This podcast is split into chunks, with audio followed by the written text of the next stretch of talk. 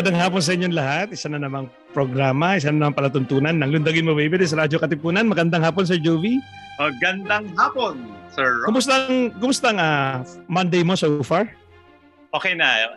Huling synchronous class ko ngayon sa mga classic. Ah, patapos ano to? Ano ba to? Tapos pagiging exams? Ano ba? Meron Ay, for the day. For the day. Okay. Sasabit. yeah. Well, it's been a very busy weekend until today, Monday, no? Kasi nag, uh, nag-ano ko, nag, um, nag, uh, nag-blessing ng aming uh, store ng Kapipitas sa may Rainbow Street, Marikina. Yeah, yeah. Pamagatay Kapipitas. Medyo malayo kasi kung magpapadeliver ako dito sa Cavite. Oh, pero may nagpapadala. may nagpadala na sa Laguna, pero kaibigan ni Maan. Bebele tayo, bebelo tayo kung kailan.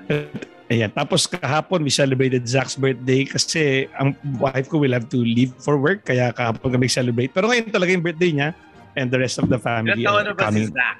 Sa 18 Zach? years old. So it's a very hectic but happy happy weekend, no? 18 years At, old? uh, 18 years old? 18, 18 years old. It's now 18, no? So 30 30 years exacto pa lang agwat namin. I'm 48 eh. anyway, so yun na, babati na ako. Bago para makalundag na tayo sa show, binabati ko ang mahal kong anak na si Zach ng happy 18th birthday. So uh, sana lahat ng mga pangarap mo matupad. At sana ah, pati mga hindi mo pangarap na makabubuti sa'yo, mangyari. Ah, yun lang. At ah, Happy birthday, Binab- Zach. Yeah, binabati ko rin sa mga nasa Kapipitas, yung aming mga kawani doon, si Lynn, si Ate Del, si June at si Lon. Ano ba yung kapitas? Kapipitas ay pinagsamang kapinding at saka prutas to Kapipitas. anyway, but it's a fruit store. But uh, we can go beyond fruits naman kasi if we describe it as freshly picked, pwedeng ibig sabihin ng picked ay hindi harvest, kundi pinili, no? So we're thinking of um, bigas na rin, no? itlog o kahit mga dried fish, lahat na. But right now, we're focusing on prutas Yan and nasa, most... nasaan? Sige, promote mo na dahil Oo. Sige, marami namang prutas to, pero kami medyo... ah, Saan yan mga- matatagpuan? mga Meron dragon fruit, page. Oo, meron. So, punta lang po page. kay Kapipitas with the letter C at makikita nyo na po yon Either uh, order po kayo sa messenger doon at ma- ma- masipag naman, masigasig naman sumagot yung mga uh, online warriors namin, online warriors. Lahat ng mga ah, fans ni Sir Ron. Hindi pa eh. Hindi pa si Order Jed eh. Hindi pa umu-order doon eh. Fans ko pa si Jed. Okay. Anyway, uh, yun nga, nabanggit ko na ang pangalan ng ating panauhin ngayon. And medyo interesting. Itong, we never thought of this topic, no? Pero it's actually always above us to, itong topic na to na parang hovering this whole concern and we'd like to seek answers about this topic. So, at naranasan natin to nung weekend at parang magpapasko na yata. Oh my gosh! Bigla ko sabi, ano ba to? Napakasikip na uli. Napaka-traffic na uli. So, ang pamagat po natin palabas ngayong hapong to ay balik traffic. so, at gusto nating unawain, parang alam natin yung traffic dati, no? Tapos alam naman natin nagkaroon ng konting uh, hiatus sa traffic. Tapos bigla ngayon pa, parang nag-level 2 na at parang uh, ano man yung hybrid version ng next normal, parang ba, dapat yata meron ng baguhin ng konti kaysa naman babalik lang tayo doon sa dati. May Ang natutunan. dami nating ang daming pagkatuto. 'Di ba? Kahit sa alimbawa sa education may pagkatuto. Ah, meron palang magandang ganito na hindi natin kina, ginagawa dati at ngayon natutusan natin. Buti na lang nag-online tayo kahit sabihin natin mas gusto natin face-to-face. So are, there are things we learned that um, mas maganda ipatupad para matulungan ng mga tao, ang mundo, ang kalikasan, ang lahat-lahat na iba pa. At, ating um, mental health. at ating mental health. So, upon considering all those, marami ka talagang bibit-bitin na natutuhan mo rito sa sa pandemya. So, meron tayo ngayong panauhin. Pareho pala namin si estudyante ni Sir Jovi. At pero si Sir Jovi po ang naka-imbita sa kanya. Kami matagal na namin hinahanap. Saan namin na tiyempuhan. At ah, alam pala ni Sir Jovi ang bakit, contact bakit, detail niya. bakit yung hinahunting si you know, May hinanting. Kasi usually, may, alam ko, hindi ko naman alam, uh, meron silang uh, page. Tapos bigla dun lang, parang general announcement lang naman. Kung sinong sisipot, Piajetes. oo, oh, sino pa sisipot, sisipot. So, iba, iba hindi sumisipot, iba sisipot. Pero si Jed ang medyo matagal na eh. Parang gano'n. na hindi pa nakakasipot. So yung iba naman, di naman regular. No? So wala namang judgment dyan. So ngayon, I'm so happy to see you. You look good. So siya pa yung walang iba. Uh, pakilala mo pa nga uli, Sir Jogi, oh, nasa yung listahan ng mga... Ano, after high school... Tagan, ha? Oh, high school, high school ko sa kilala. Hindi pa siya kapitapitagan nun. Okay, sige, go, Sir Jovi. Na ay may MA, Sir Ron, sa Transport Economics in the University of Leeds. Alam ko siya is... Oh, saan yun? Saan yun? Saan yun? Uh, saan University nga ba yun? Of... Ah, tan- tanungin natin siya. Siya ay scholar ng Chevening, no? Chevening? Uh-huh. Ay, uh, uh, ano, ano ka pa? Nakamute ka pa rin yata. Jed. Siya ay walang iba kundi ang future Senator, Jen. Uh, Joke. Uh, sa United Kingdom, yung Leeds. Uh, sa United Kingdom. At nga offers uh, sa schools ng United Kingdom. Yeah.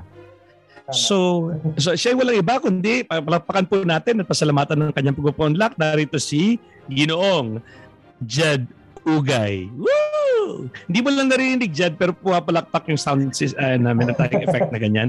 So sa show natin. At uh, bumati ka dyan para maagaw ng speaker. Eh, Hello. Um, una po maraming salamat sa pag-invite sa akin dito, Sir Jovi at uh, Sir Ron. Uh, mabati ako siguro sa lahat ng aking mga naging kaibigan sa Ateneo na hindi ko na nakikita dahil tahimik lang na hindi masyado sumasama pareho sa high school tsaka sa college. So, naging uh, guru ko si Sir Ron nung high school at si Sir Jovi naman sa uh, college. At ang, mag- ang naging estudyante pala ng Sir Ron at Sir Jovi ay nagbubunga rin ng ng ano ng matinong bunga no. Salamat Jed for ano for at least uh, proving proving us uh, ano naman for redeeming us. uh, by by how you be, you've become. So marami unang tanong ko, uh, Jed, ang iyong ang transport economics and ano anong MA na yun? Transport economics. Transport economics. Actually, kasi so, nagtrabaho so, ka sa DO, ano man tawag doon? Department of Transportation. DOTR. How, how does somebody get to that to decide na ito ang MA ko? So, at alam ko, Chevening, you need to defend that talagang merong objective at mission kang gagawin. Kaya yun ang gusto mo, di ba? To get that scholarship. So, kwento mo nga sa amin, Jed. Jed muna tayo ngayon. Ha?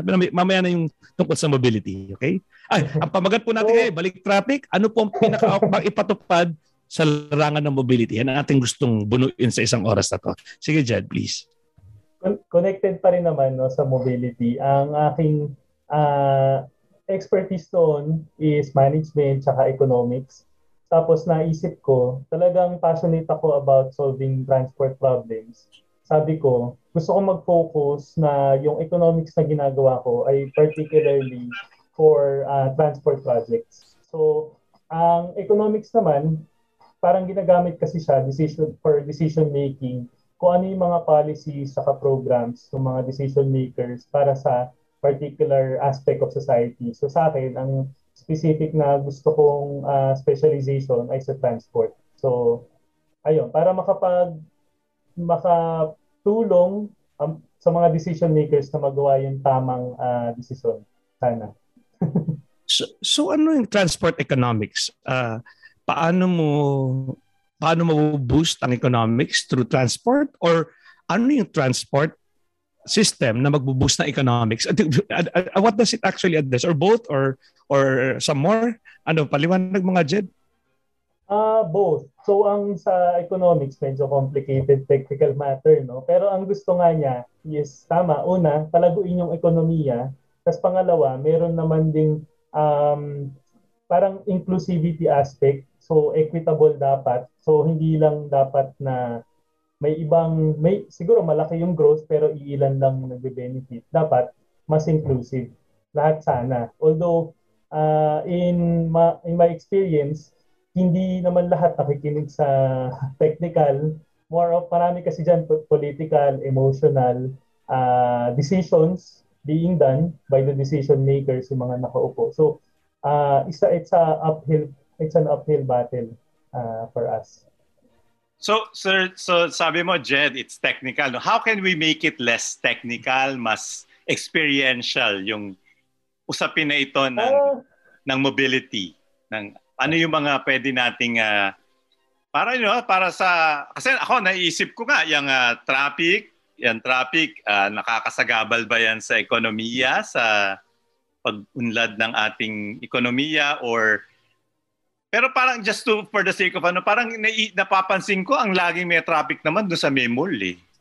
Parang maigi yata 'yon. traffic. Um, um, di, sir, pag sinabi mo yun, di lahat.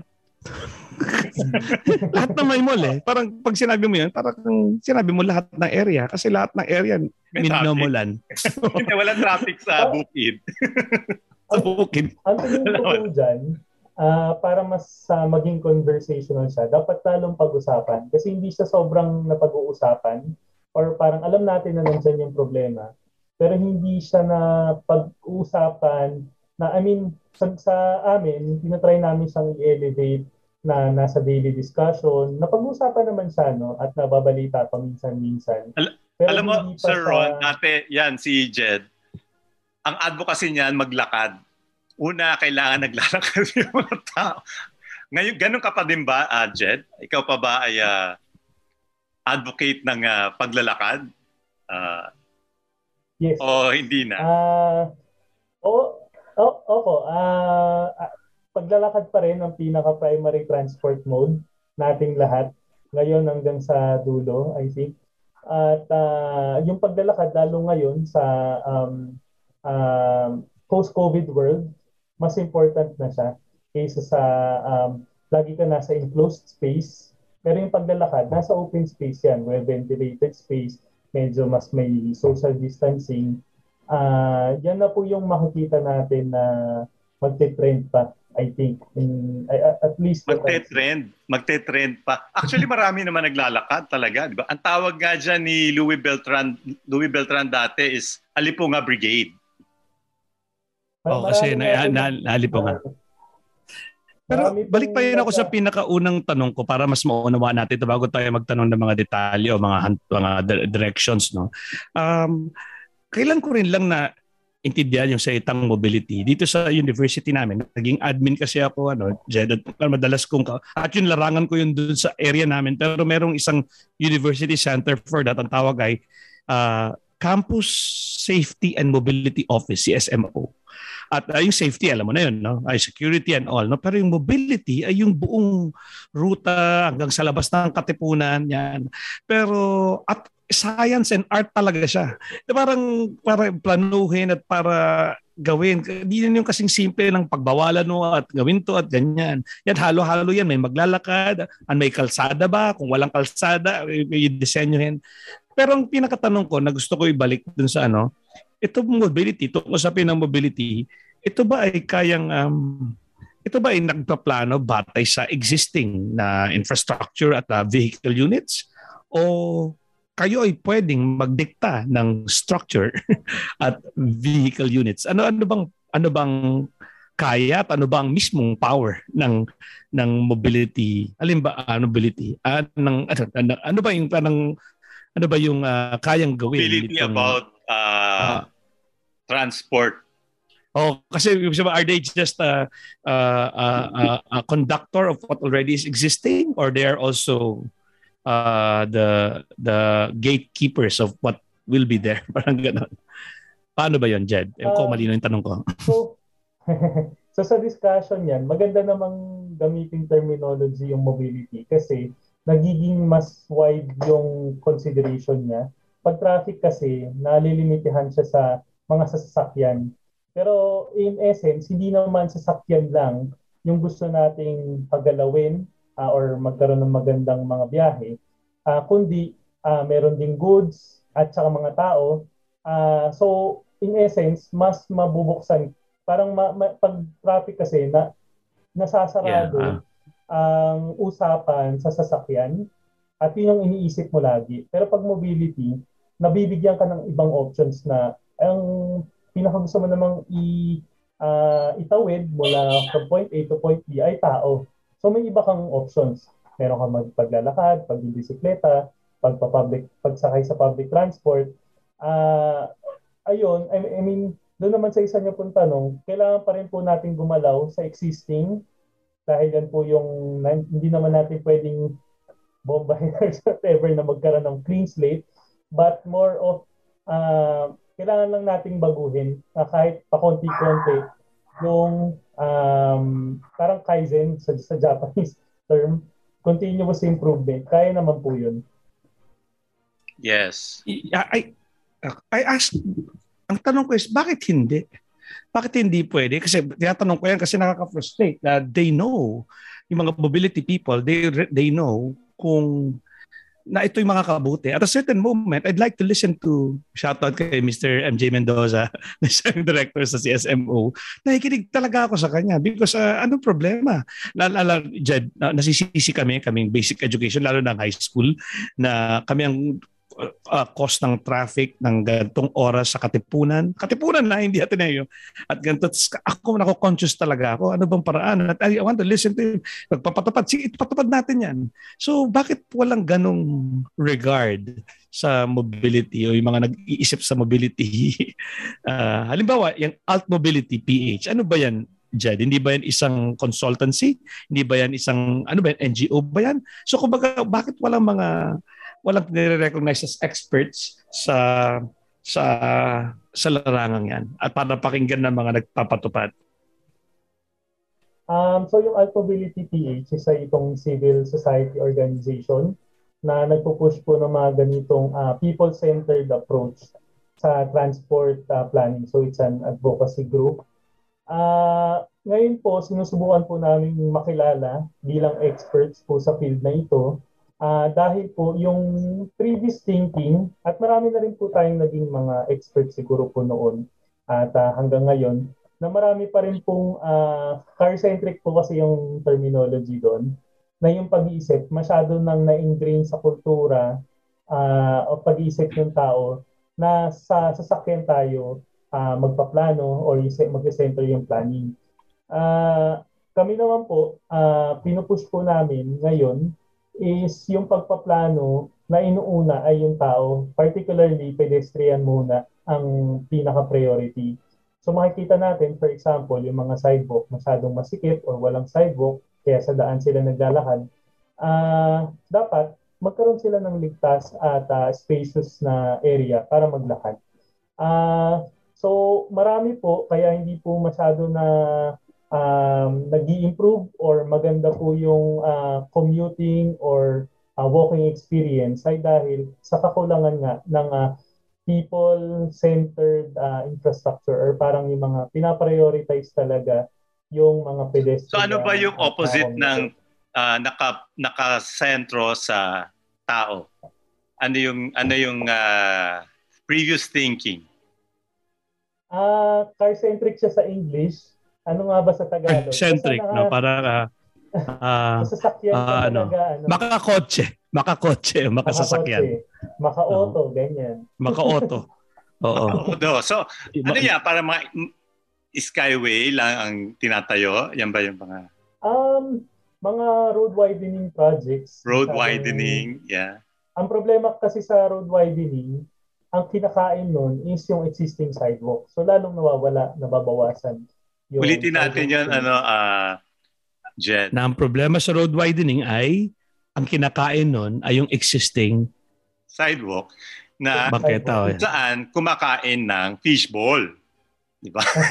kung saan nagdadaan yung mga tao, uh, kung saan dapat Actually, maaring uh, public space din yung sidewalk kasi sa kunyari sa New York, no? Uh, meron meron ganung mentality na the sidewalk can also be a space for gathering, for uh, yung mga tao nagkukumpulan do sa sidewalk, ganyan. Ah, uh, tsaka po yung sidewalk, nakita natin yung power niya nung nagkaroon ng community pantries. Doon po nangyari lahat yun eh. So, kung wala kang sidewalk, hindi ka magkakaroon ng space to do those kinds of things. And also, yung mga puno natin, normally, nasa sidewalk area nakalagay yan. So, every time magro-road widening, nabawasan yung sidewalk na wala rin po yung mga puno, lalo pong uminit at mas uh, alam niyo na po. back, back to my question, Jed. Bakit, bakit kayo, bakit bakit hindi da, bakit hindi pinipiling pakinggan itong mga experts sa mobility? Bakit, ano kayo? Ano, kayo ba ay mga ano lang? Mga consultants? Wala bang department na ganyan? O saan ba kayo aktibong commission or kung ano man? Ikaw muna. Jed, saan ka nga ba ngayon nag-affiliated na kumpanya? If you don't mind. Um, sa, yung, so yung full-time job ko, ako po ay nasa AECOM, isa siyang international consulting firm. Uh, so yung Altability PH is uh, parang ito na yung advocacy ko after my full-time job. Oh. At eh, ito, sorry, itong advocacy ito ay ay binubuo uh, ng mga uh, mga katu mga batang expert so mga kaedad ko medyo mas matanda lang sa akin ng kaunti uh, na may ito nga po ibang thinking uh, na hindi pa masyado common sa Pilipinas. Eh, Sir Joey, may naalala akong bagay na gusto ko ibahagi sa mga katiponeros natin. Ano yun, Sir Ron? May isang app daw na pwede ka na mag-record, mag-edit at mag, kahit mag-broadcast ng sarili mong podcast sa Spotify, sa Apple Podcast, at iba pa. Talaga? Para narinig ko na yan ah. Oo, yan. Yan yung Anchor. Narinig ko nga rin na pwede mo siyang i-download ng libre sa Apple App Store, Google Play Store at sa kanilang website www.anchor.fm. Tama ba? Tama ba? Tama ka. Kaya sa mga interesadong gumawa ng kanilang sariling podcasts, abay i-download na ninyo ang Anchor app ngayon. Ha?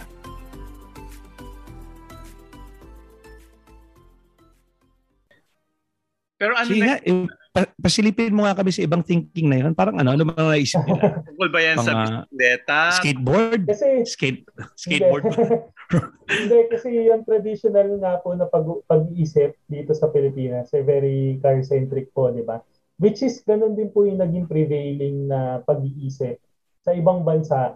Pero mga 30 to 40 years ago. Pero ngayon, karamihan na po ng mga developed countries na uh, nagsimula po sa car-centric thinking tapos nakita nila hindi pala ito ang pinaka-optimal uh, for their uh, economic and social outcomes, naisip nila na bumalik sa people-centered approach. So marami na pong uh, nanumbalik sa ganong pag-iisip. Pero po tayo, nandun pa rin po tayo sa pag-iisip ng 70s at 60s na car-centric. So yung pag-iisip po ngayon, yeah, yun nga, yung, nasabi ko, So Ron, yan yung, yung pumasok tayo, well, kahit naman hindi sa Ateneo, yung laging sinusundo, hinahatid sa... tapos uh-huh. bubaba sa harap ng admin building. Tapos, uh, yes, pero, oh, pero sa amin ganoon na. Naalala mo, Jed, dahil sa mobility, exercise to yan, yung mga high school ay hindi na ipapasok sa high school. Ibababa na lang sila dahil sa oras tayo na wala pang masyadong college. Dito sa may bandang uh, covered courts, yung yung covered courts ng high college ha. Dito na sa may bandang yung yung lote doon na may, may papasok ng konti doon doon magbababa at lang mga bata maglalakad na pabalik sa high school. Uh, parang may mga ganung plano para lang tuloy-tuloy at maginhawa at uh, yun nga kailangan maglakad, kailangan may konting dusa pero para sa ginhawa ng mas marami ano ba yung ano ba yung di ba ginhawa naman talaga rin ang hinahanap ng sa mobility? Ano ba talaga ang mga uh, uh, simulain ang mga adika ng mobility? Um, um so sa mobility kasi um, daan kasi or yung urban space natin ay public space na uh, kaka, parang limited siya, scarce siya. So kailangan i-share siya among all road users. So and not just road users but all pub, all of the public.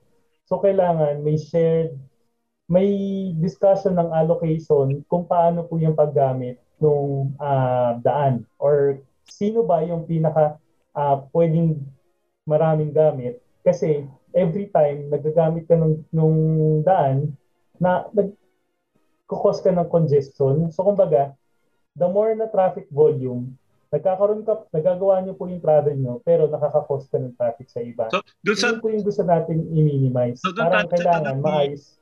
Sir Ron, is it convenience or ano, uh, equity sa mobility? Ano yung basic na uh right na pinag na dapat nating isaisip dito at ingatan no? dahil sa kaya tayo nag-iisip ng mobility? Um, yung unang right dyan is freedom of movement. Pero we always have to be uh, cognizant na yung freedom of movement natin also impacts the freedom of movement of others. So dapat yung din freedom of movement for all. Parang ganun. Uh, lahat dapat tayo is nagbe-benefit doon dahil nga uh, at nag-share. Nag, parang share the road equitably. Uh, ganun po. Pati siguro si Bantay, no? Si Bantay. Meron din siyang karapatan yes. na gumamit ng uh, kalye. Bantay aso? Uh, Oo, yung kabayo, yung uh, kalabaw. Uh, kasi kunyari sa Maynila, may mga karitela pa, di ba? May mga kakalesa sa sa Maynila, sa ito ba ay election? Eh, yung tanong natin kanina, ah, kamusta na? Meron kang pinadala kanina na picture? nung, nung lumabas na tayo sa quarantine, is it back to uh, same old, same old? Um, Almost. Kasi sumabay na rin yung ano eh. Sumabay na rin yung namimiss mo nang lumabas. Tapos Pasko pa. Tapos lahat yun. Nagsabay-sabay bigla ngayon eh. Kaya parang nabulunan bigla yung mga kalsada.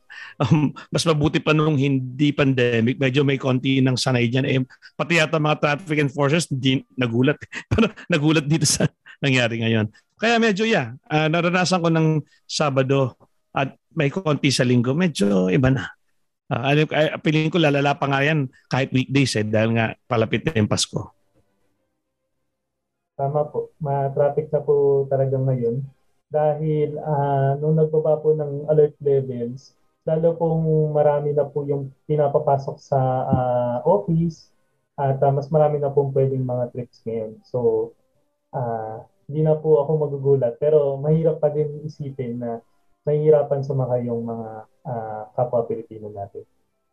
So ito Alt Mobility PH, uh, Jed, na nakikita ko ngayon sa na, na may mayroon kang logo at pangalan diyan. Uh, ito ay binuo mo bilang bilang uh, advocacy group, di ba? At uh, kumusta na ang mileage nito? Meron bang meron bang uh, action. Nagle-lend ng ears sa, sa inyo? Or how do you make yourself uh, known and heard uh, by a lot of people? Yes. Uh, so, nagsimula po kami noong 2018 at uh, marami na pong at least, I mean, gumawa na kami ng Facebook page, social media page, saka ng online platforms. At ngayon po, around 9,000 members na po yung uh, nakikilahok at nagdi-discuss doon po sa mga platform na nabuo namin. But also, mas nakikilala na rin po kami pag nakikipag-usap kami ngayon sa uh, national and local government uh, units. So, uh, so yung, yung mga kumakausap sa national and local government units, kayo ba ay nagpapakilala at nag, nagkukusa na ihain ang inyong mga findings o silang naghahanap ng mga ng mga uh, info at uh, data mula sa inyo? Nung nagsimula po kami, uh, syempre kami po yung kailangan mag-volunteer dahil hindi naman po kami kilala. Pero more recently, since nung nagsimula na yung pandemic, medyo kong nakilala na rin dun sa uh, mundo ngayon ng transport planning. Eh, minsan po lumalapit sa amin, nag-email, uh, Congress or Senate or Department of Transport, DPWH, nagre-request ng ano pa yung ano namin, yung uh, comment namin or opinion sa isang, let's say, a pro- potential project or a potential deal. Uh, tapos, uh, magre-respond po kami. Sinatanong ko yan, Jed, kasi mag-election ngayon. At uh, tulad ng kagamit ng war on drugs, ano, eh, isa, isa to sa wicked problems natin itong traffic na to eh. So kung meron lang, kung ako lang na, batay sa naranasan ko sa being admin ko, ako yung tatakbong senador, kasasama ko talaga sa, sa team ko itong transport, ano, transport anal- analyst tulad ninyo na pagsasabi na ito mabuti itong ganyan. Kasi, so, yeah, sige Sir Jovi. ba kayo sa election? Uh, at yun ang konteksto kaya kita ay inibitahan kasi meron kang parang meron meron na ba kayong kasama sa o kasama na ba kayo or hindi? Um, well, una, yan yung una naming gustong gawin, uh, maipasok na maging uh, electoral issue ang uh, usapin ng mobility um, hindi naman kami pumipili ng partido ngayon. Lahat Kandidato. gusto namin sabihin na ito, ah, dapat gawin nyo. Or um, lumalapit kami sa lahat na kung sino man ang manalo. Ito, mga kailangan yung malaman. So, ang um, Pero yung ano ano, po, yung tinatry namin ano i-elevate. nyo, meron na bang kakagat sa Um, is it is it uh pero sabi ni Sir Ron, wicked problem. Sir Ron, ano yung wicked problem? Eh, na- narinig kong gumamit ng salitang yan ay, ay si Father Jet dati na parang kaya niya isa sa mga dahilan ba't pinorma ang arete. Alam ko mga creative ang nandyan pero parang dyan yata magtatagpo ang science and arts no sa pag-solve daw ng mga wicked problems like poverty, traffic. Hindi na yan mga one size fits all o kaya mga compute compute. May konting design at creativity talaga na kailangan pairalin dyan. So he calls them wicked problems Yeah. if I remember right, no? So parang So yan yung malalaki, no? Hindi yan yung basta may may instant solution. Yung talagang matagal na. Ba- Hindi ko alam kasama pa yata doon ng corruption. Hindi ko alam. But, but uh, social issue, no? Uh, yeah, yeah. Yes. Ah, so, ang transport, ah, both ah, social and technical issue, kaya na nabanggit ko kanina, may, ma, nasasagot yung mga technical issue, pero marami kasi din social. So, for example, yun nga, ah, lupa, right of way yan, kailangan mapag-sharean. Ah, meron ding livelihoods na ah, na-impact ng mga transport policy. So, yung mga ganitong dynamics, make it ah, much more difficult, mas masalimuot na problema na hindi nga din ganun kadaling ah, masolusyonan. Yeah, halimbawa, Jed, sabi nasabi ko kanina na para meron kami mga mungkahi. Magbigay ka nga ng isang mungkahi. alam po tingin on the spot, no? Pero ano ka halimbawa, is, isang, isang kala nila, alam nila, pero hindi naman mas maganda kung ito isipin natin. So, something dumbfounding na hindi nila na hindi pinapansin na pwedeng pag-isipan. Yes, Jed. So may dalawa dyan. So yung una ah, na sikat, nag- nag-contribute kami sa EDSA Carousel. Pinush talaga namin na magkaroon ng exclusive ah, na lane yung mga buses para mas mabilis. Yung yellow lane kasi dati, kung naaalala nyo, wala din naman siyang barriers. Ah, hindi siya nasusunod. So pinapasok din ng mga sasakyan. Ang resulta, mabagal pa rin yung mga bus. Pero ngayon po, dun sa EDSA, nagkaroon na ng ah, barriers ah, exclusive lane, makita nyo, mas mabilis yung bus kaysa sa um, mga sasakyan. Ang kulang lang, kulang lang ng bus, kaya mahaba pa rin yung pila. Pero anyway, kulang ang ba? pangalawa, Ako lang ang buses. kulang ang bus. Kasi makikita po natin, ang haba ng pila pa din, more than 30 minutes pa rin bago makasakay, kahit ang bilis na ng bus. So that's a Ah, growth area. Ayun, konti Pwede ka pala mag-invest Sir Ron sa bus. Ibenta ko yung mga kotse ko. Di, joke lang, wala akong maraming kotse. Kumbaga, I'm just, I'm just stating something ironic, no? Kaya rin naman ko konti ang bus kasi parang, uh, parang, wala nag-invest sa bus. Sa pandemic, pag nag-public transport, may may mga yung sa pandemic, public tra- meron ba talagang correlation yung nagta-public transport saka yung nahahawahan or meron meron ba tayong data Um, on this? Ah, Sir Actually, Jovi, ayun. Sa, sa Singapore at sa at sa Kyoto, Kyoto ako, di man Tokyo, no? Lahat, napaka-reliable ng transport system doon. Kung baka kaya mong i- iplanuhin ang araw mo, hindi ko, baka sa Europe din, nag-Europe ka sir, no? kaya mo planuhin ang araw mo at pagkakatiwalaan mo yung time na darating yung bus doon sa stop mo at mapaplano mo na, ay, in 20 minutes na sa trabaho na ako, in 15 minutes na sa trabaho na ako, yung tren, yung bus, yung napaka they're so unified force. Ang ibig ko lang sabihin, um, yes, the answer is yes, yung public transport talaga ay yun ang pinupuntahan ng iba kasi mas abala kung magsarili akong kotse. Parang ganoon, ah, mas Pero- maganda pero at maginhawa at tiyak pandemic- kapag mag-public transport ako. Sa pandemic, uh, meron na ba tayong data on transmission and public transport? Uh, Jen? Um, so, in the Philippines, wala talaga sila masyadong data gathering. Isa yan sa mga nire-request natin na kailangan aralin. Pero sa ibang bansa, ah, makikita nyo po, hindi naman po tumigil yung public transport nila. So for example, in Japan, in Korea, in other parts of the world.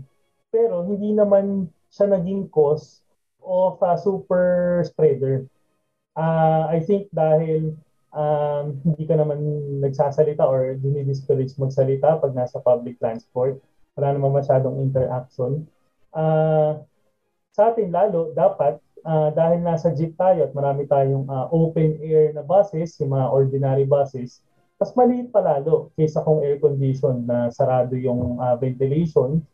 Uh, pero yun nga, sa Pilipinas wala pang study, pero sa ibang bansa wala pa akong nakita na nagsabi na oh, wag na tayo mag-public transport dahil uh, pwede mag-spread dyan. And in fact, uh, hindi nila tinigil. Unlike in the Philippines, uh, tinigil natin public transport for quite some time nung nagsisimula yung pandemic or significantly reduced sa kanila po, nakikita kasi nila, it's essential for people uh, to do their essential trips, meaning to to buy uh, food, also pagkain, tubig, access healthcare, uh, ng mga essential trips na hindi dapat natin, I mean, also ways to survive and uh, avoid COVID yung mga healthcare and uh, pagkain. So talagang pwedeng dapat pang dagdagan ito mga bus, ano pa ba ang dapat dagdagan? Ay, at dapat pong dagdagan dahil po uh, mas malaking cost of potential exposure yung overcrowding, mahaba yung pila. So makikita niyo po ngayon, ang hahaba pa rin po ng pila. Eh kung nakauwi na po agad sila, mas maluwag po yung mga sasakyan.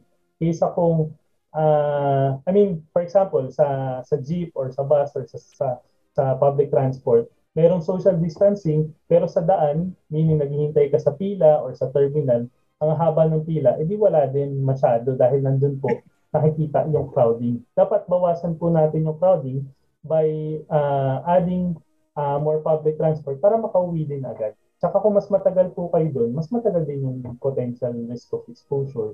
So yes, dapat dagdagan para mas maluwag. Um, anong masasabi mo? Pa-iba-iba na tayo ng direction. Ano masasabi mo sa opinion kong to?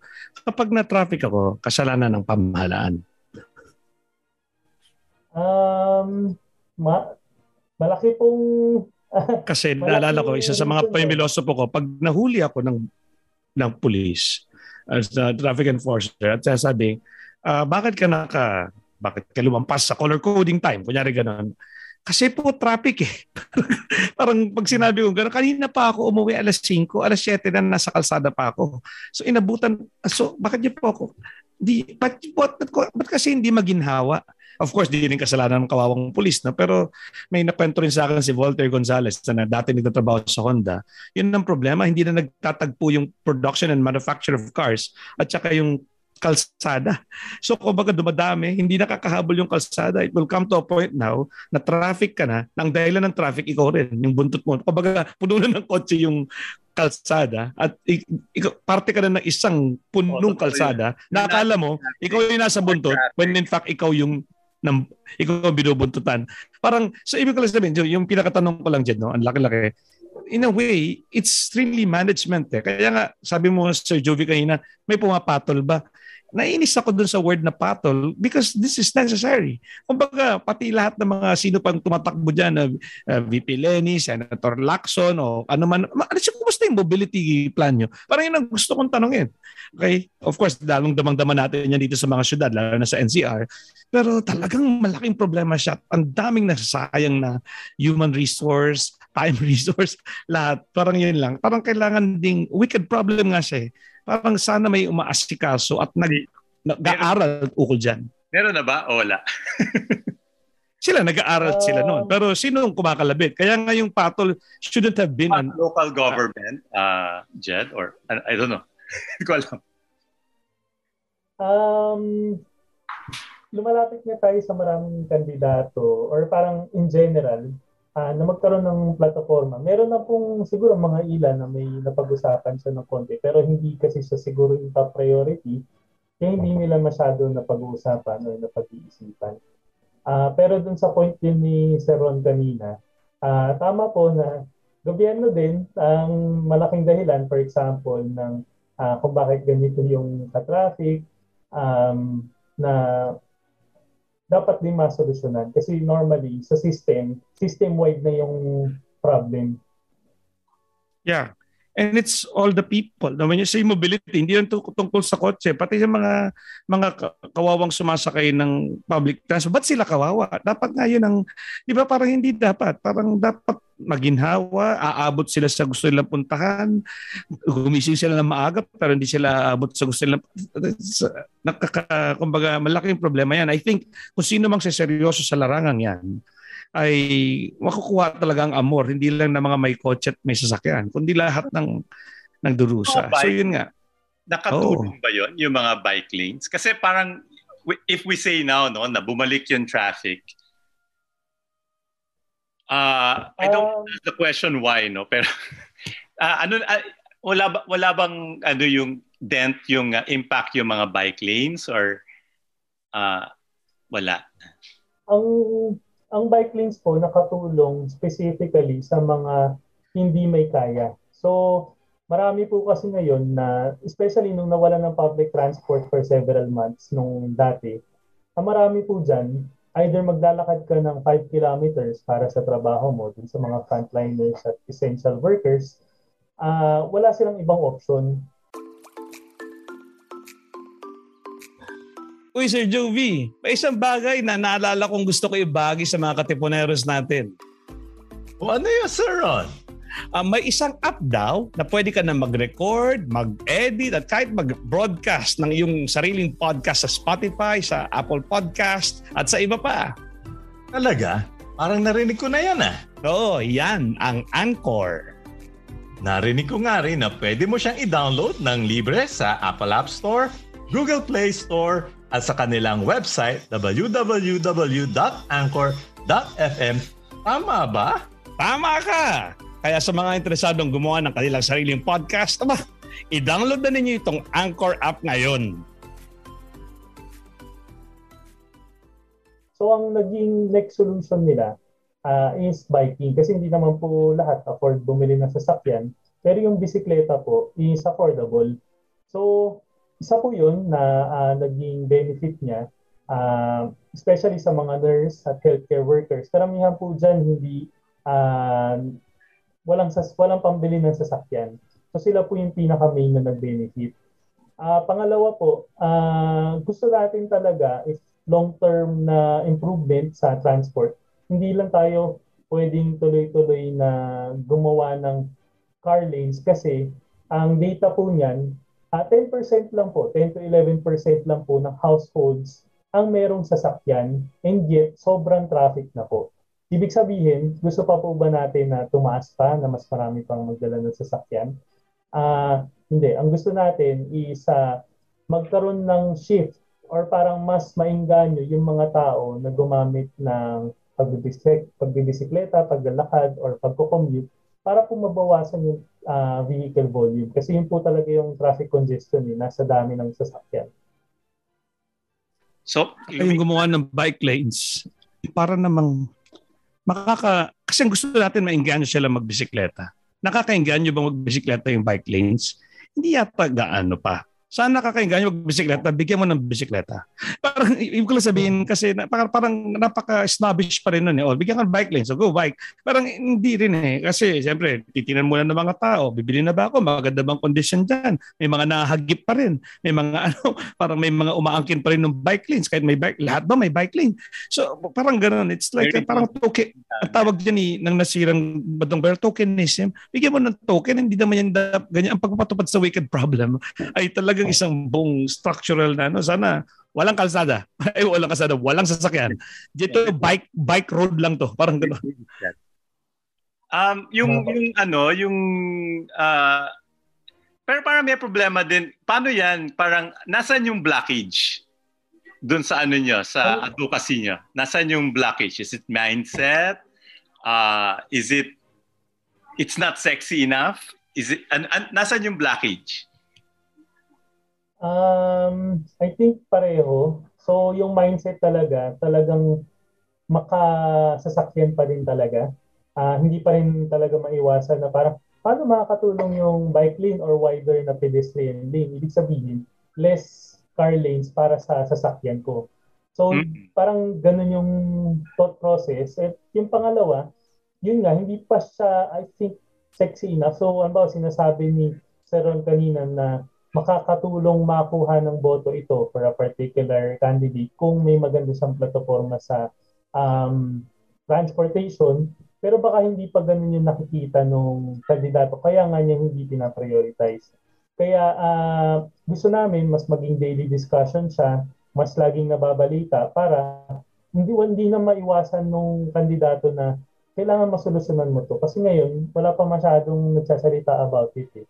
Kahit sabihin na natin lahat tayo, maraming apektado, pero parang hindi pa rin siya nasa ganung level. So, we want to elevate the discussion to a national electoral issue. Exactly. But how do we do that ba? Kasi ngayon, ang solution lang palagi ay, ah, wala kasing sasakyan eh, dapat lagyan ng flyover eh. Parang ganun lang ka-simplistic na parang tatamasak butas. Hindi isang malaking uh, malaking paradigm hindi, hindi hindi ano over hindi, hindi bird's eye view hindi uh, hindi big picture hindi big picture planning na parang hindi lang to flyover lagyan mo ng dadaanan yung sasakyan kailangan to isang malaking bayanihan to parang Kasi parang inano mo yon na edi it it parang bumabangga siya dun sa build build build although meron din akong build build, build. Yung, um, ano siya eh. Sige pa yun nga, hindi hindi kaya parang eh ang ano natin is build build build. Pero we don't want to build. Kasi we want to Um I think yung ano po, yung mga solutions talaga na long term, tama nga naman po si Seron na pag isang highway, parang additional one lane, masusolusyonan ba niyan? Kasi yun ba, gumawa tayo ng Skyway, after two years, traffic na rin po siya, tapos nagkaroon ng road widening sa isang area, after one year, puno na ulit siya uh, hindi talaga siya solusyon na long term. Pero yung long-term solutions, yung talagang radical change na kailangan, hindi masakit pa siguro tanggapin sa mga tao na car-centric pa rin nga mag-isip. Kasi car-centric, lalo na manufacturers.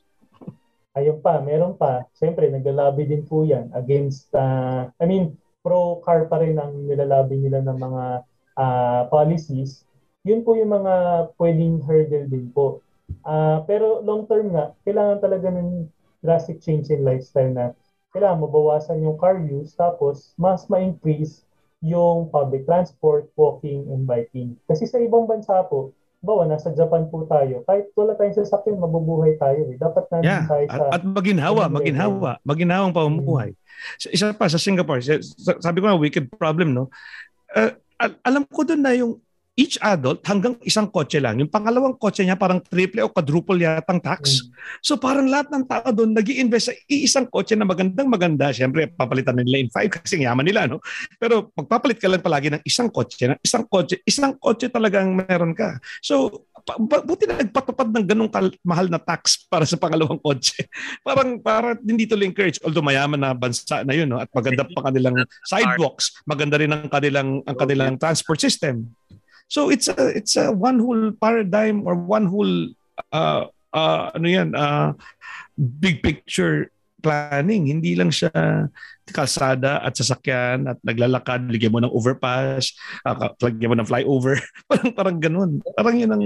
Meron bang dapat talagang mabago na ano, Jed? Is there a radical, ano yung talagang magkaiba doon sa Japan sa at sa Pilipinas at Uh, maganda yung napunto kanina din ni Sir Ron na um, maganda na mas malaki yung mga financial um, cost to owning or using a car. Yan po yung ginagawa sa ibang bansa na napakataas ng registration fee. Meron pa po yung iba tinatawag na congestion charging na parang may toll fee. Pagpapasok ka sa uh, Central Business District, meron ka pang additional fee dahil uh, pag ginawa mo yun, parang na-monetize yung mga um, uh, indirect cost mo to society tulad ng pollution, additional congestion, na hindi mo kino-consider kung hindi siya uh, in the form of parang ano siya same tax or parang sugar tax, ganun. Walang ganun masyado sa uh, paggamit ng sasakyan. Pero yung mas radical pa doon is yung car, uh, ay yung road space allocation. Kasi ngayon po, yung road space natin, more than 80% of the road space para po sa sasakyan. Pero ang may-ari lang po ng sasakyan or kaya mag-afford ng ownership is 11% of the population. So ibig sabihin, 11% of the population benefits from 80% of the road. Tapos yung mga public transport, pedestrian, at yung mga nagbibisikleta, which consists of 89% of the people, sila po nagsisiksikan dun sa gilid. So, yung space, kumbaga, space allocation problem din po siya. Hindi siya equitable. Diba? Yes. So for me, Sir Ron, this is really man for man and women for others in action. Yeah. Kasi you have to share the space. Yeah. No? It, uh, exactly. Kaya kasabi ko, wicked problem in the sense na uh, wala kang exclude Pero right now kasi may naka-exclude eh. Diba? Parang so in you're trying to address uh, yung mga may kotse, eh, baka may nai-snub ka parang doon. At mobility para sa akin talaga is uh, is uh, essential. Ngayon lang, kailangan talaga siyang isipin. I, I, I could, ako may lang ang area ng high school noon pero kailangan kailangan ko talaga yung campus safety and mobility office na yun para patulungan ako para hindi maging hindi, hindi salot ang tingin sa amin ng mga tao sa buong.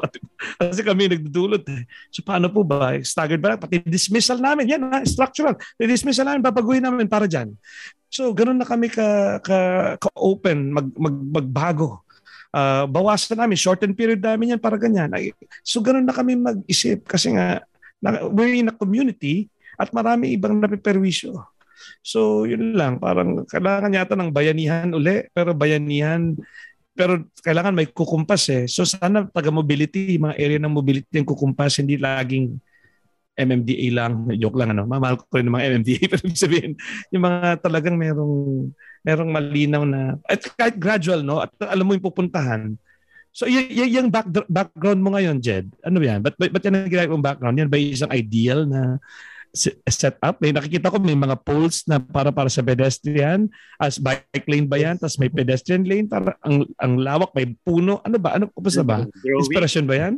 Picture. Yes po. So makikita nyo, uh, isa siyang street redesign. Uh, malapit po ito, I think ito sa Espanya po area to, sa Manila. Uh, isa po ito sa mga ginawa namin sa Alt Mobility PH na uh, mag-street redesign na mas equitable So dati po, let's say uh, six lanes per um, direction. Yung ibang lane po, uh, i-allocate na po natin na wider sidewalk. So one lane mapunta na additional sidewalk. One lane, bike lane. Tapos, may, hindi, siguro dito. Ito, ah. yung nasa gitna po, parang sa EDSA carousel, meron ka exclusive na bus lane. Tapos madali pong tumawid na parang uh, para sumakay. Yung parang pink. uh, uh, pink na tumatawid parang ano po siya, mas uh, equitable po yung design at mas maginhawa tignan kasi may mga puno. So naglagay din tayo ng mga puno, puro semento yan nung originally. Uh, yung ganyan pong pag-iisip, sana mapakita natin. Pero ang makikita po normally ng mga car-centric na thinking, yung anim na lanes ko, naging dalawa na lang. Which uh. is actually more equitable dahil kung mas marami po gagamit ng public transport, hindi niyo na kailangan ng anim na lanes kasi mas maginhawa. Actually, kung nag-isip ka, kung rational ka na tao, ayaw mo ma-traffic, sumakay ka na lang ng bus kasi mas mabilis yun. Kasi may exclusive lane siya eh. Parang ganun yung ano. Pero sabi mo nga kulang ang bus. sabi mo nga kulang din ang bus. Oh. Naku po, ang wicked ng problem na to. So sana naman yung gobyerno natin, para sana meron talagang tumuon at sumeryoso dito. Kasi sabi nga, ayun talagang pinakatanda ng isang hindi lalagong bansa. yung, yung, yung mobility mo ay perwisyo. so, uh, yun. So, Jed, di ko alam, no? Sarap mo kausap tungkol sa bagay nito. Siguro kausapin ka namin na hindi sa show. Pero kung meron ka mang gusto ibahagi sa mga nakikinig sa atin ukol dito, lalo na nagsisimula pa lamang ang ilan sa pag uh, pagpapahalaga o pag-appreciate dito sa sa art and science of mobility. Uh, ano ba? Ano bang gusto mong uh, sabihin sa ating mga nakikinig? Meron pa siguro tayong uh, limang minuto, no? Kasi oh, yeah, yeah. tayo nagsimula. Ah, sige, sige. Siguro ano, uh, bayanihan tayo sa daan, mag-share, let's share the road. Kasi especially tayo, kung may sasakyan tayo, privilege tayo na magkaroon ng sasakyan, huwag natin masyadong gitgitin yung mga, especially mga pedestrian, bawa na, naglalakad sa daan, naglalakad yan sa daan kasi yung sidewalk, either may poste doon, hindi niya madaanan, or may nakapark na sasakyan na hindi naman niya kasalanan. Kaya siya naglalakad doon. Yung mga bisikleta din, uh, wag natin masyadong uh, git-giting din dahil no, marami dyan, may pamilya din, mga frontliners po yan tumutulong sa atin na i-combat yung COVID-19 pero nagtatrabaho pa rin para po uh, sa ating uh, society. At yung mga commuters din po na nasa, nakita nyo, nasa daan, naghihintay, nag, nagkukumpulan sila dyan kasi kulang din ng public transport. So wag nating, kumbaga, tayo na dapat na mayroong sasakyan, uh, mas maging uh, responsible tsaka mas understanding sa iba. Kasi tayo nasa aircon na nga tayo. Eh. Yung iba to nasa init ng daan. Pagbigyan na natin, wag na natin masyadong uh, kung mabagal sila, wag na bigyan natin ng tamang space para maka-overtake tayo kung kinakailangan. Mag-yield tayo kung kakanan tayo tapos may dadaan sa gilid natin. Always be aware. Uh, at pangalawa po, yung hashtag namin ng Altmobility PH, ang hashtag namin, tinatawag na commuters naman. So sa doon naman ang plea namin sa government, sa mga decision makers sa system-wide, unahin naman natin yung kapakanan ng commuters pag nag-iisip tayo ng uh, mga plano para sa transport. Ang policies natin dapat commuters naman. Parang, ayun po. Jed, ano ang ano ang nirvana ng, ng, ng, ng ikaw, ikaw masusunod if you have uh, punong ehekutibo ka in a matter of 10 years, ano sana na ang mangyayari? Saan? Sa Ateneo? Um, Hindi, sa, sa, sa, sa, sa, sa NCR man lang, no? Sa NCR o sa Cebu o sa Davao, yung mga talagang nagdurusa sa ganitong mobility issues? Sa akin, ano, 80% of the road must go to 80%, 80% of the users, which are the commuters. So, mas malawak na sidewalk yung unang-una. Naisip natin na sidewalk hindrance sa vehicular mobility. Pero actually, very important siya kasi makikita natin all over the world, lahat ng magagandang uh, mga syudad napakalawak ng sidewalk at ang gaganda, ang sarap maglakad.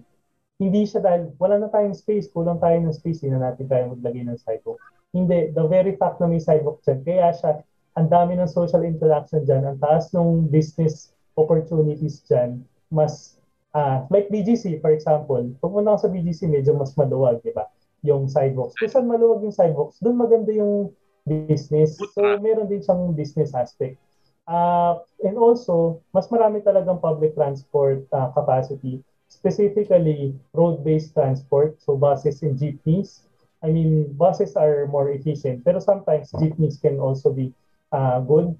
Huwag tayo masyadong, minsan kasi masyado rin focus tayo sa railway projects, pero railway projects take more than 10 years to develop and it benefits only one corridor. So for example, isang corridor lang, pero yung uh, budget let's say sa, ang subway po, uh, budget niya is 300 billion pesos for the Mega Manila subway. Yung 300 billion pesos na yun, napakarami mo nang naging improvements para sa bus at sa uh, jeepney, jeepney projects, yeah. which can serve the whole of Metro Manila. I think 300 billion pesos for kahit i-reflect mo lahat ng jeepneys uh, sa Metro Manila, gawin mong electric or lahat ng buses gawin mong yung mga luma, yung mga 50 years old na, gawin mo ng uh, bago kaya sa budget na yun eh. So yung mga ganong bagay, I think, ang um, value for money din na pwedeng gawin na malaki yung benefit. At yun nga, magkaroon tayo ng mga laws about tax ng mga sobrang daming kotse. mga, ay, tsaka sabi mo yung, yung toll gate sa mga business centers, di ba? May dagdag na toll. Basta po, pwedeng gawin nila yon ano? Oh. Kasi private. Basta po malinaw na uh, yung mga taxes na ganun, directly contributes to uh, public transport and uh, yeah. pedestrian improvements. Yeah. Kasi po yung how our taxes work, halimbawa yung motor vehicle user charge, yung mga road taxes natin, sa mga fuel charges, it still goes to road maintenance, road improvement, which just ano perpet- perpetuates the use of car. Pero pag uh, yung budget po na yon napupunta sa pedestrian improvement, ayun po makikita natin. Magkaka-budget na bigla. I will just self-censor. Why? Why? Ikaw, sinabi mo pa yan. So, paano yan? Oo. Pa, dapat di mo na in-announce kung isa-censor mo. Mo, di, di, di, kita titigilan. Ano, ano yung pinipigil mo sabihin? So, kailangan mo, kailangan mo, kailangan mo, kailangan mo pasunawin yan kahit konti. Na pumasok sa Ateneo. Ano, ano, ano, ano, ano? ano? Kailangan mas mataas yung buwis para makapasok, uh, nakakotse sa atin. You know me, I, I have been taking the P2P, you know, for for a long Yeah. time. That's why you see me, di, after rehearsals, I just take the cab. Di ba? Sa gabi. Yes, pero sir, medyo proud din kami sa high school. Kami yung nag, unang nag-P2P. Kami Oo. lahat yan. Yan kasi, kasi nga, dahil kami ang guilty, yan din, parang, parang yung sinasabi mo, na sa, sa payo at sa, sa tulungan ng CSMO, yung bawal ang parking sa amin, pa- parang kailangan lumabas ka agad. Dapat dito ka sa gate na ito lalabas. At planuhin mo na. Kung gusto mo hindi traffic, dapat dumating ka ng before 6 a.m. Yung ganyan talaga. So may ganyan kami mahigpit na pagpapatupad sa tulong ng security. So, kung hindi, dito ka na bababa. So, parang in a way, yun yung parang may multa ka. Pero wala nang multa ng pera, no? Pero hindi, walang silbi yan. Kahit may kotse kang maganda. Mas Dito ka pa rin bababa. marami ding naglalakad, di ba? At Yeah, yeah. Pa, pa, para political will talaga siya eh. At uh, yun na nga. At yung openness to consult the right people. Kasi meron talaga siyang sining at meron talaga siyang uh, art para O Jed, sino ba ang gusto mong kausapin sana na politiko? Ma- manawagan ka na ngayon. Mga presidentiable ba? Mga mayor, mga congressman? yeah. Actually, lahat. Gusto mong kausapin ng mga Esrita na ma- may mga boses din yan. Sa, Oo, oo. sino ang gusto mong kausapin sana? government, local governments, ah, Congress, Senate, lahat po gusto namin makausap na lahat tayo mag-align ah, sa ganito. Kahit sino man ang manalo, ah, same pa rin yung issue. So, kailangan masolusyonan. Yun ang showbiz answer. Ako basta kung sino yung merong mobility inclination para atupagin as asikaso ng mobility yung nagboboto ko. Okay. Local man o national man. Yan talaga Although, mobility. Ang masasabi ko, ah ito na rin, siguro is ah, si Lenny, meron na siyang magandang sinabi tungkol dyan. Pero yung iba, wala pa ako nakikita. Ah, Oh, yes. So, I think yung mga discussion namin, pinakita namin sa lahat naman ng kandidato, siya medyo nag-respond in the same language that we were discussing. So I think, baka Yeah. narinig din niya sa amin. Oo. Ba- Parang more and more and more na-attract talaga ako kay VP Lenny. Asus, parang namang hindi pa to begin with. Yeah, exactly. So sana nga asikasuhin yan. Hindi ko alam ha, na, na, na inatupag na niya yan. At least no, sa sa- kasama sa mga plano niya. So Jed, maraming salamat sa iyo. Jed, Grabe. ah, more power. And I'm so More proud. of power. Yeah, I'm so proud of you also. Kalang ah, dati sa programa ng Honors Filipino dyan si, ano, si Jed eh. Ah, nagtatago, uh, hiyang at matatas sa Filipino yung regular program. At yung honors program ay nagtataguyod at dalubhasa sa Filipino. So nagtataguyod ka talaga. Ano na, sanay ng su- ah, maglakad sa mga kal- lansangan ng Lansangan ng- London at ng na ng, ng, ng Inglaterra. Sanay sila ma- san- sanay san- sanay bumaybay sa mga lansangan ng Inglaterra. Okay. Maraming salamat Jed, no? At uh. Ah, say hi to Joanna. hi kay Joanna. At uh, mabuhay ang mga nagsusulong ng mga ng usapin sa mobility. Okay? Nakasama Kasi- natin yan sa ano, no? Social teachings ng Yeah. simbahan. Yes. Okay. So, Paalam din sa mga nakikinig sa amin. Maraming salamat po sa susunod na lunes. At uh, Lundagin mo, baby. Radyo Katipunan. Happy birthday, Liza. okay. Thank you, Jed. Meron? Ano nga ba ang meron?